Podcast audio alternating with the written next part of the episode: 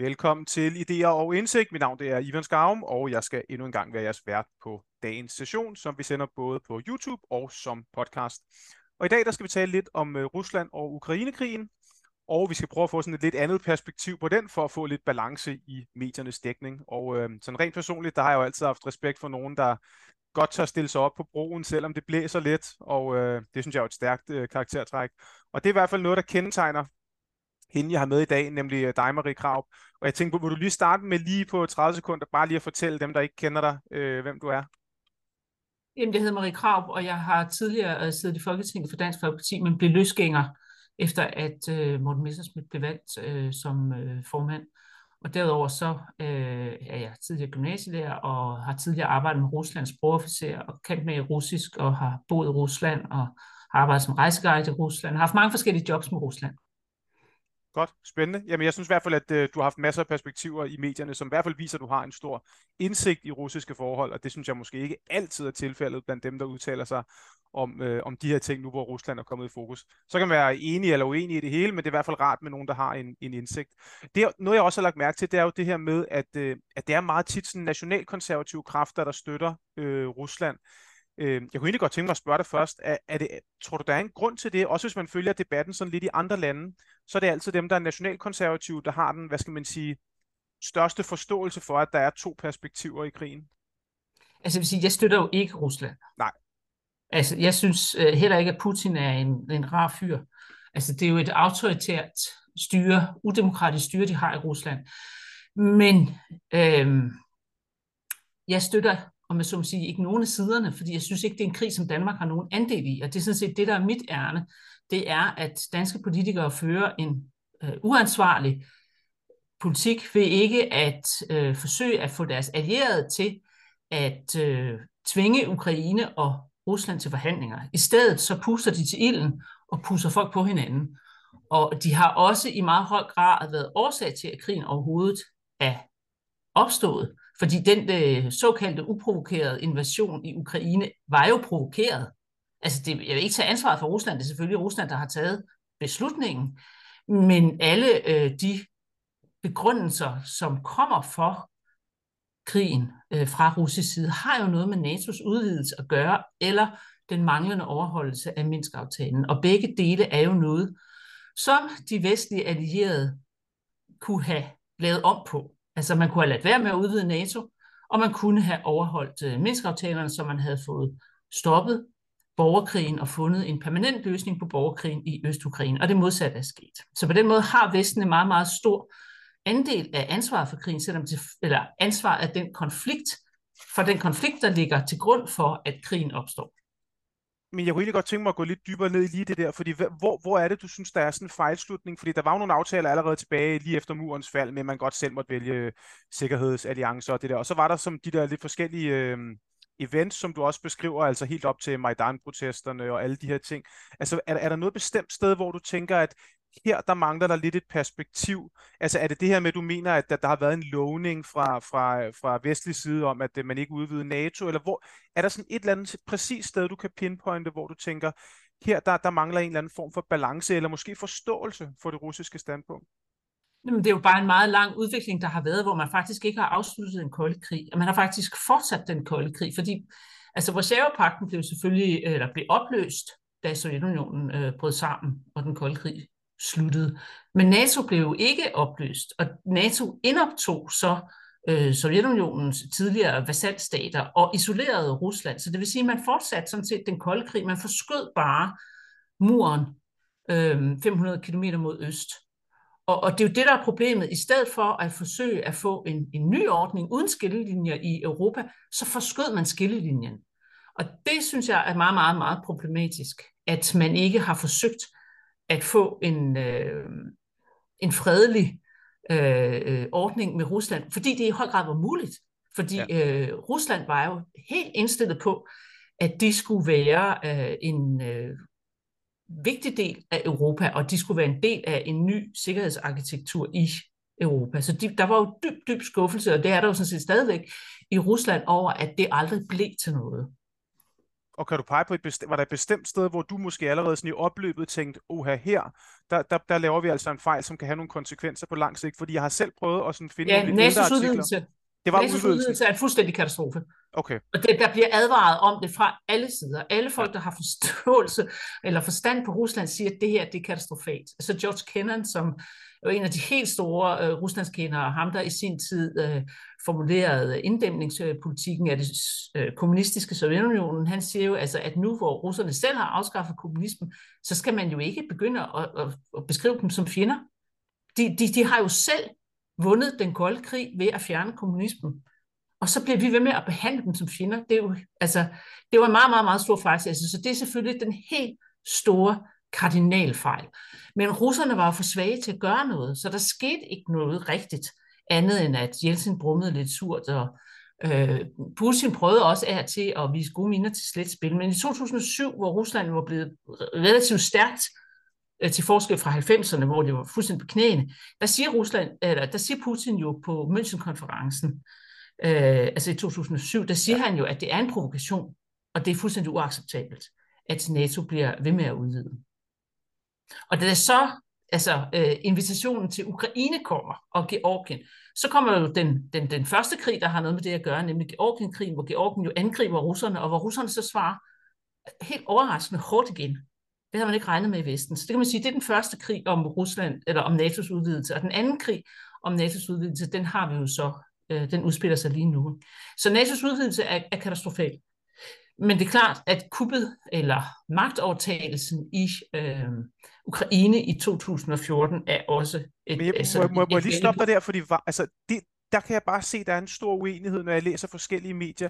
Altså med, var det et kup, eller var det en magtovertagelse? Der, det var en magtovertagelse. Okay. Altså det, det, og den var imod den ukrainske forfatning. Om man så vil kalde det kup eller ej, øh, det, ja, det, det, det ved jeg ikke. Men det er jo i hvert fald en magtovertagelse, som er imod Ukraines egen forfatning, og imod den aftale, der bliver indgået mellem øh, demonstranterne og øh, nogle repræsentanter for E U, som forsøger at mægle.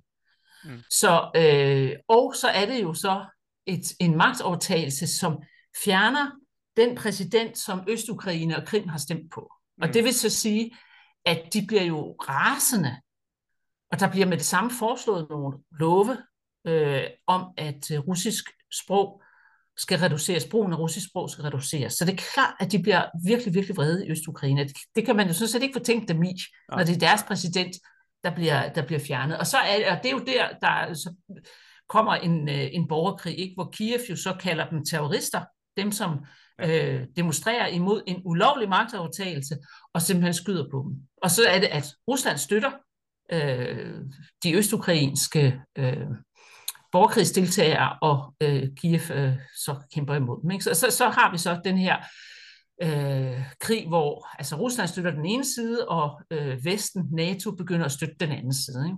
Præcis. Og, og synes du også, for der, der kan jeg også mærke, at der er sådan lidt forskellige udlægninger. Altså, synes du, Vesten havde en stor rolle i den, lad os så kalde det magtovertagelse, eller, eller synes du mere, det var på et ideologisk plan, Vesten blev støttet? For der synes jeg også, når man læser artikler fra forskellige hold, så er det meget forskellige holdning til, om sådan Vesten helt proaktivt gik ind og støttede de her ting, eller om det mere var sådan på det idémæssige og ideologiske plan og sådan noget. Hvad, hvad er din altså, holdning? Jeg tror ikke, det kan afklares fuldstændig, øh, fordi jeg tror, altså, man, man kan i hvert fald sige, at der var en kæmpe ideologisk støtte. Altså, vestlige politikere, de rejste jo til Kiev og stod ja. og talte på Majdanpladsen.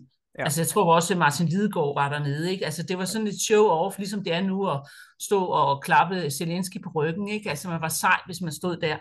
Øh, fordi det var, altså der blev lavet sådan en oppisket stemning af, at det her, det er altså demokrati og ytringsfrihed og alt muligt, ikke?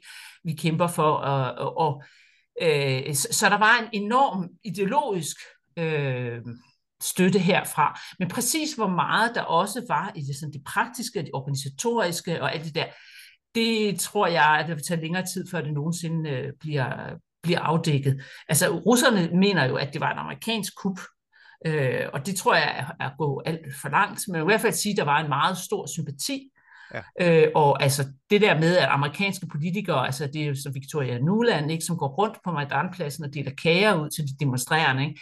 Altså det er jo for dem nok til at sige, altså det var jo simpelthen Washington, der, der lavede det her. Ja. Men det var enorm sympati øh, fra Vesten og fra Washington, Også selvom det var både udemokratisk og imod øh, forfatningen at, øh, at afsætte en øh, demokratisk valgt præsident.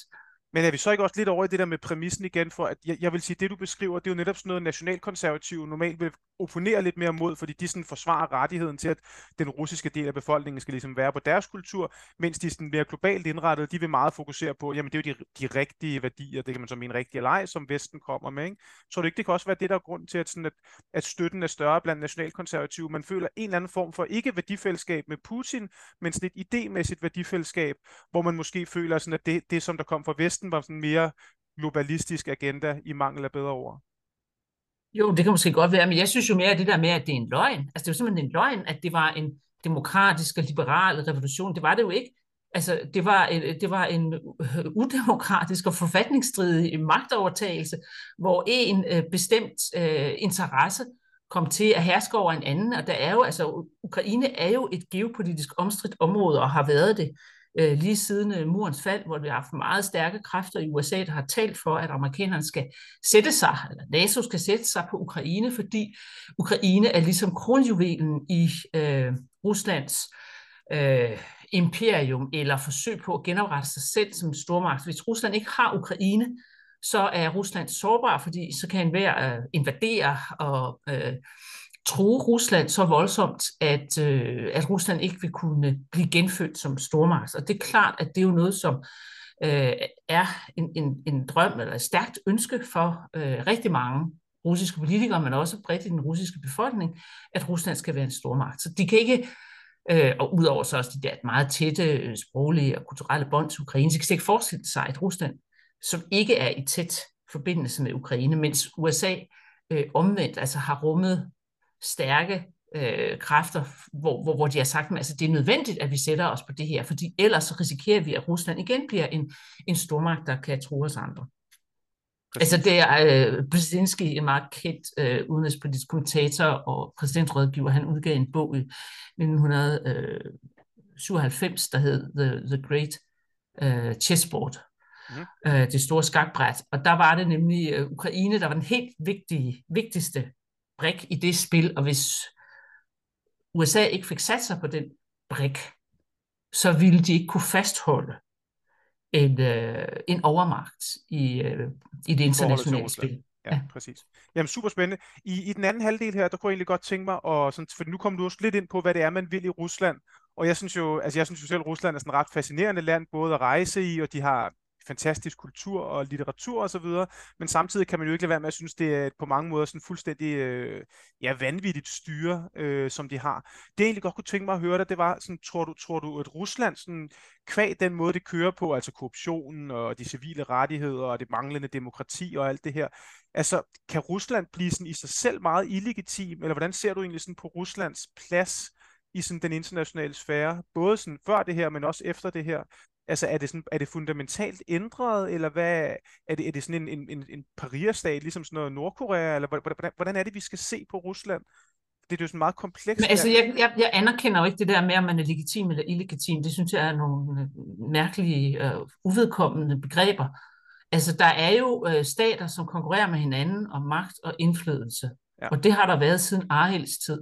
Så har vi en meget, meget kort periode efter murens fald, altså det her unipolære øjeblik, mm-hmm. der har vi oplevet noget andet, hvor der ja. kun har været én stormagt, og hvor man så har fablet om, at der skulle komme sådan en ny verdensorden med en eller anden godhed og liberale rettigheder über alles, og øh, demokrati og menneskerettigheder, og det har jo helt ærligt været det rene ævl. Altså amerikanerne har forsøgt at omforme verden i deres billede, og det har jo ført til kaos og krig og ragnarok i øh, Libyen og Syrien og øh, Irak og Afghanistan. Altså det, det, det er jo kaoskræfter, de har sluppet løs med deres idéer og tro på, at der skulle ligesom komme en ny æra.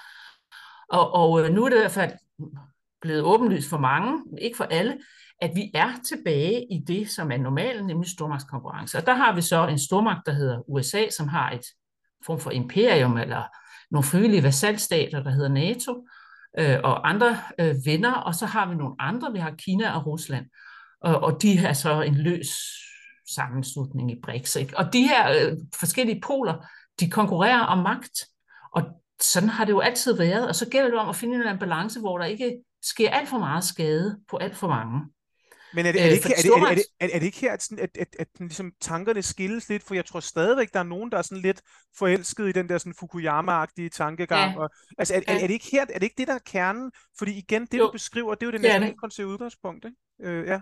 Jo, men altså sådan en som Uffe Ellemann, den afdøde udenrigsminister, han, han sagde jo altså, at indflydelsesfære, det eksisterer ikke. Mm. Det er noget, det er magt, der eksisterer før i tiden. Ja. Ja. Og det, det er jo, efter min mening, sådan helt ude i hampen. Altså det er ligesom at sige, tyngdeloven er der ikke længere. Nu bliver vi altså, eller man bliver ikke længere våd af, når det regner. Og sådan, altså, sådan er det bare ikke. Altså der er nogle naturkræfter, der er der. Og der er også øh, den her helt gamle øh, opfattelse af stormagter, kan ikke lide at blive truet af andre stormagter. Stormagter vil have et bælte af sikkerhed omkring sig selv. U S A har øh, deres Monroe-doktrin, der siger, at der er ingen andre stormagter eller fjendtlige alliancer, der må få sådan rigtig øh, foden indenfor på det øh, amerikanske kontinent. Og øh, Rusland er nu stærk nok til, at de synes, at øh, de skal øh, jage fjendtlige alliancer væk fra deres egne grænser. Og det er jo så det, de forsøger nu i øh, Ukraine. Det er et af målene, ikke? Det er at undgå, at øh, Ukraine bliver medlem af NATO. Men det er jo, altså det, jeg mener, jeg, jeg tror ikke, man nogensinde vil få stormagter til at lade være med at synes, at de øh, stater, der er lige i deres nærhed, og lige der, hvor det er nemmest at angribe dem, de skal ikke være fjendtlige, de skal være øh, neutrale, eller også så skal de være vasaller. Og øh, der synes jeg jo, at statsmandskunsten må være at finde en måde at leve i verden på, uden at vi skal slås hele tiden. Og der synes jeg jo så, at øh, U S A og NATO har overtrådt de regler på det groveste og på det dummeste. Mm. Øh, fordi det, det var simpelthen bare dumt. Det var en helt unødvendig konflikt, fordi Rusland ikke i sig selv er farlig. Rusland havde, eller har ikke som Sovjetunionen en, en ideologi, som de ønsker at udbrede til hele verden. Nej, de har, vel mere, de har mere det nationalkonservative udgangspunkt, ikke? De har et folk, som de godt vil sådan beskytte. Er det ikke sådan mere det, der er deres... Altså eller? Nej, vi vil ikke kalde det nationalkonservativt. Øh, hvad altså, vil du, hvad, hvad du kalde det så? Traditionelt russisk. Øh, okay, okay. Så, det, men det er, altså, den, det er den russiske sådan, ligesom, øh, kultur, de, de stadigvæk tager udgangspunkt i. Altså, det er jo det, de har. Det er jo ikke, fordi, ja, ja, selvfølgelig. Så det er jo ikke en ideologi. Det er jo det, det er deres præcis. egne ja, traditioner. Det er lidt det, jeg mener med det. Jo, altså, de er ortodokser og sådan noget, så det er jo ikke en ideologi, ja. som kan, kan overføres til andre lande. Nej, men jeg, tror, jeg, jeg, jeg en... tror, det er der, kernen ligger. Altså, fordi jeg tror, det er den forståelse ja. nogle gange. Jeg tror, det er der, det clasher. Fordi jeg tror jo altid, det, det clasher på præmisserne. Ikke? Fordi de der rationaler, man bygger ovenpå, er jo sådan tit forholdsvis enkle egentlig. Ikke? Men hvis det clasher på den der grundpræmis, så kan det godt være lidt svært. Og så... Jamen altså, der er nogen, der, der siger, at det skal være en grundpræmis, at alle lande skal have lov til at bestemme, hvem de vil være i alliance med. Ikke? Og mm. den er jo helt ude i hampen også. Altså, den er jo også helt forkert, fordi du... Altså Canada kan jo ikke sige, hallo, nu bliver vi lige en delstat i Kina, eller vi opstiller øh, russiske mm. eller kinesiske raketter vendt mod Washington. Og det samme kan Mexico jo heller ikke gøre. Altså det, det er jo ikke, altså det der, når man siger, at lande skal have frit valg, men det er jo fordi, at man har øh, fortalt Ukraine, eller hvem, hvem det nu er, altså at de, de får guld og grønne skove, hvis de kommer ind i den anden lejr. Ikke? Altså det, ja. det er jo ikke, altså... Øh, verden fungerer bare ikke på den måde. Verden er ikke så god. Nej. Og der ville det jo være så meget klogere, hvis Ukraine havde spillet sine kort på en anden måde, hvis de havde lært af Finland eller Østrig, af hvordan man gør, når man nu ligger der på et meget, meget svær plads. En plads, som Danmark jo også på et tidspunkt har været i, øh, i forbindelse med, da, da Tyskland virkelig var en, en stor og farlig øh, magt. Altså, hvor, hvor man ligger i et, et grænseområde, hvor to øh, stormagter stod sammen. Stormagtsinteresser stod sammen, og det kræver meget snilde, og det må man sige, at det har Ukraine ikke udvist. De har ikke været så kloge som finnerne. Og øh, den vestlige alliance har behandlet øh, Ukraine meget brutalt, altså fordi det er Ukraine, der går ud over nu, alle de fejl, som den vestlige alliance har begået. Og det er jo dybt, dybt ulykkeligt. Det er jo dem, der er ofre i den her konflikt. Men noget, jeg synes, der er ret spændende, som du siger, nu er jeg selv økonom, og jeg, når jeg kigger på Rusland, så ser jeg jo ikke sådan, jeg ser jo ikke Rusland som en økonomisk stormagt. Det er faktisk en ret begrænset økonomi, de har. Ja. Så de, og jeg tror også, det der nogle gange lidt clasher, ikke? Fordi når jeg taler med folk, der er økonomer, siger de, at Rusland, det er jo det er fuldstændig ligegyldigt. Altså, de betyder ja. jo ikke, det er jo, de betyder ingenting, ikke? Og så taler man med folk, der har et andet udgangspunkt, og der ser man jo Rusland som en geografisk, kulturel, militær, strategisk, alt de der. Så er der ikke også en lidt en misopfattelse fra, om Rusland er en stormagt, eller om de ikke er en stormagt? Jo, lige præcis. Det er der nemlig. Altså, fordi Ruslands økonomi er begrænset, ikke? Deres øh, bruttonationalprodukt er på størrelse med øh, Sydkorea eller Italien, ikke? Jo. Så at forestille sig, at de skal erobre hele verden, er jo absurd. Men der, hvor de er en stormagt, det er, at de har altså verdens største arsenal af atomvåben. Og det vil sige, at de er de eneste land på kloden, der kan smadre os alle sammen, altså smadre U S A i løbet af ganske kort tid. Og det er klart, at det giver jo en, en form for, for styrke, øh, som, som, som man ikke kan overse. Så på den ene side er de overhovedet ikke en stor magt, og på den anden side er de med hensyn til atomvåben. Og så er der selvfølgelig noget andet lige nu, at de jo faktisk har været i stand til at hegne deres økonomi ind, så de økonomiske sanktioner faktisk ikke har smadret deres økonomi. Og de har også jo forberedt sig på det her, sådan at de formentlig virkelig kan styre en krigsøkonomi, så de kan blive ved med at fortsætte den her krig i meget lang tid. Og det er jo ikke noget, Ukraine kan. Så selvom de ikke har de enorme store økonomiske muskler, så har de formentlig mulighed for at fortsætte deres krigsproduktion øh, i, i rigtig lang tid. Ja. Så på den måde er de en, en magt, som ikke kan slås. Men øh, af Ukraine i hvert fald. Af, af NATO kan de selvfølgelig øh, godt. Men, ja. men der, hvor jeg synes, at kæden hopper af for nogen, det er, når de siger, altså, at øh, vi skal forsvares mod Rusland, fordi først tager de Ukraine, og så, tager, så går de videre, ikke? Og så tager mm. de baltiske stater, og så tager de mm. Øh, ja, så tager de Polen, og så tager de Danmark og sådan noget. Ikke? Altså, der mener jeg, at det, det er simpelthen altså, ude i at tro på trolde og hekse. Ja. Det, det, det kan ikke øh, lade sig gøre. Så skulle de altså bombe os alle sammen med atomvåben. Og det tror jeg ikke, de vil gøre, men jeg tror, de vil gøre det, hvis de bliver øh, udsat for en eksistentiel trussel. Og det er jo lige kommet ud i dag, at det siger Medvedev, at det er det nok, hvis, de, øh, hvis, hvis Vesten tillader Ukraine at beskyde mål på Krim. Så er vi nok derude, eller så er vi der, hvor vi vil bruge alle midler, siger han. Ja. Og det er jo lidt uhyggeligt, fordi det betyder jo atomvåben. Ja, i hvert fald den ene type atomvåben. Men det må, det må, det må tiden jo så vise. Og, det, og så igen, så nogle analytikere siger, jamen det er bare resten med sablerne, og så nogle andre siger, at jamen, det, det skal man tage seriøst. Og det, det er jo sådan ja, lidt, men der det er, er nok ikke nogen tvivl om, der er jo ikke nogen tvivl om, tror jeg, at hvis Rusland synes, at de er truet eksistentielt, det er jo også en del af deres øh, doktrin, deres forsvarsdoktrin, ja. så vil de da bruge det. Altså det vil ja. da være mærkeligt, hvis vi siger, nå ja, okay, for at frelse resten af verden, så dør vi lige. Ja. Det, det, det tror jeg, så gode tror jeg ikke, de er. Men det, og det henleder mig jo egentlig til, til de sidste spørgsmål, jeg havde, for det var det var det omkring fremtiden, fordi at den er selvfølgelig altid svær at spå om, men den er godt nok svær at spå om, når det kommer til Rusland, ikke? Fordi der er både det faktum, at altså, jeg synes både der det der scenarie, hvad sker der, hvis NATO vinder krigen, altså vinder eller kommer meget langt, det er lidt det, du er inde på. Der er også et scenarie, hvor Putin pludselig ikke er der mere, og jeg synes, der er enormt mange scenarier, som er lidt sværere, og sådan, eller i hvert fald meget komplekse at forholde sig til, ikke? Hvad, hvad, hvad, hvad tror du selv, sådan, både på kort sigt, men også sådan de næste, lad os sige, fem til ti år? Altså, er det, er, det, er det bare sådan en uendelig konflikt, eller er det sådan en regimeskifte i Rusland, eller er det sådan en stor krig, eller hvad, hvad er mest plausibelt, som du ser det? Jeg ved det ikke. Jeg synes også, det er meget, meget uoverskueligt nu, og jeg faktisk, jeg, jeg, jeg tror ikke, man rigtig kan sige noget. Altså, mine, en af mine venner øh, i Moskva er jo mest bange for, at øh, Putin skal miste magten, fordi, som hun siger, så kommer der jo nogen, som er meget, meget, meget værre. Ja. Altså, nogen, som ikke er bange for at gå i krig med NATO. Mm-hmm. Og som vil rykke først. Øh, men altså, jeg tror jo ikke på det der med, altså, at hvis Putin bliver væltet, så får vi et øh, liberalt demokratisk styre. Det tror jeg ikke. Jeg tror ikke, der kommer et liberalt demokratisk styre i Rusland i mange år. Der kunne måske være kommet det, hvis ikke NATO havde udvidet sig og dermed gjort Putin eller gjort til Rusland til en fjende, mm. og, og, og dermed jo også skabt fundamentet for ja. et meget øh, hvad skal man sige, strengt, hårdt styre, som hele tiden skulle være parat til at afværge noget over for Vesten.